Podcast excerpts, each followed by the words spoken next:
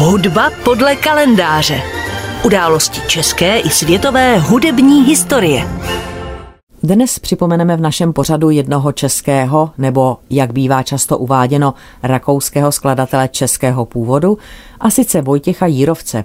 Vybrala jsem jej proto, že zemřel 19. března 1850, tedy je to letos od jeho smrti rovných 170 let. Vojtěch Matyáš Jirovec, působící v zahraničí pod jménem Adalbert Girovec, se narodil 20. února 1763 v Českých Budějovicích, kde byl jeho otec ředitelem kůru Českobudějovické katedrály. Hudební základy získal jednak od svého otce a jednak od varhaníka a skladatele Štefanovského. Studoval na piaristickém gymnáziu a zároveň komponoval své první skladby, převážně chrámovou hudbu a serenády. Poté studoval v Praze filozofii a práva, ale pro nedostatek prostředků se vrátil domů a zde se stal sekretářem hraběte Františka z Fimfkirchen. Zároveň hrál i v jeho zámecké kapele a pro ní i komponoval. Velký úspěch měli v té době zejména jeho symfonie. Na doporučení a s finanční podporou hraběte Trojera pak odjel Jírovec do Vídně, kde se stal členem kruhu nejlepších vídeňských skladatelů Dietersdorfa, Haydna a Mozarta. Mozart dokonce provedl ve Vídni roku 1785 jednu z Jírovcových symfonií.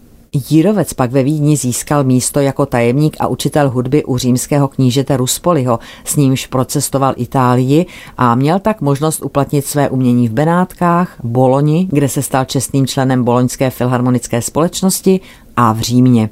Když se finančně osamostatnil, vystoupil ze služeb a z Neapole odcestoval do Paříže, kde záhy roku 1789 byl ovšem nucen uprchnout před velkou francouzskou revolucí a usídil se v Londýně. Tady žil pak tři roky a vzhledem ke svým známostem ve šlechtických kruzích pomáhal stárnoucímu Haydnovi uchytit se v londýnské společnosti. Po krátké návštěvě Čech se Jírovec vrátil do Vídně, kde se roku 1804 stal ředitelem dvorního divadla. Zatímco do té doby skládal hlavně instrumentální hudbu, mezi níž najdeme asi 40 symfonií, smyčcová kvarteta a další komorní hudbu, třeba klavírní sonáty a taneční skladby, které vycházely i tiskem, po roce 1804 se věnoval především komponování oper, zingšpílů a baletů a to pro potřeby vídeňského dvorního divadla. Obliba Jirovcových scénických i instrumentálních děl u vídeňského publika trvala do 20. let 19. století, kdy už byl jeho styl, založený na brilantní, ale poněkud povrchní nápodobě Josefa Haydna, pocitován jako anachronismus a vysloužil mu přezdívku božský šosák.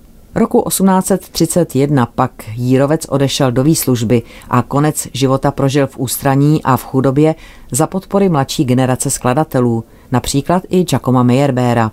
Komponoval ovšem, i když už v mnohem menší míře, až do konce svého života, a to převážně duchovní hudbu. Vojtěch Jírovec zemřel v 87 letech 19. března 1850 ve Vídni a je pochován na hřbitově ve Weringu nedaleko hrobu Ludvika van Beethovena a France Schuberta.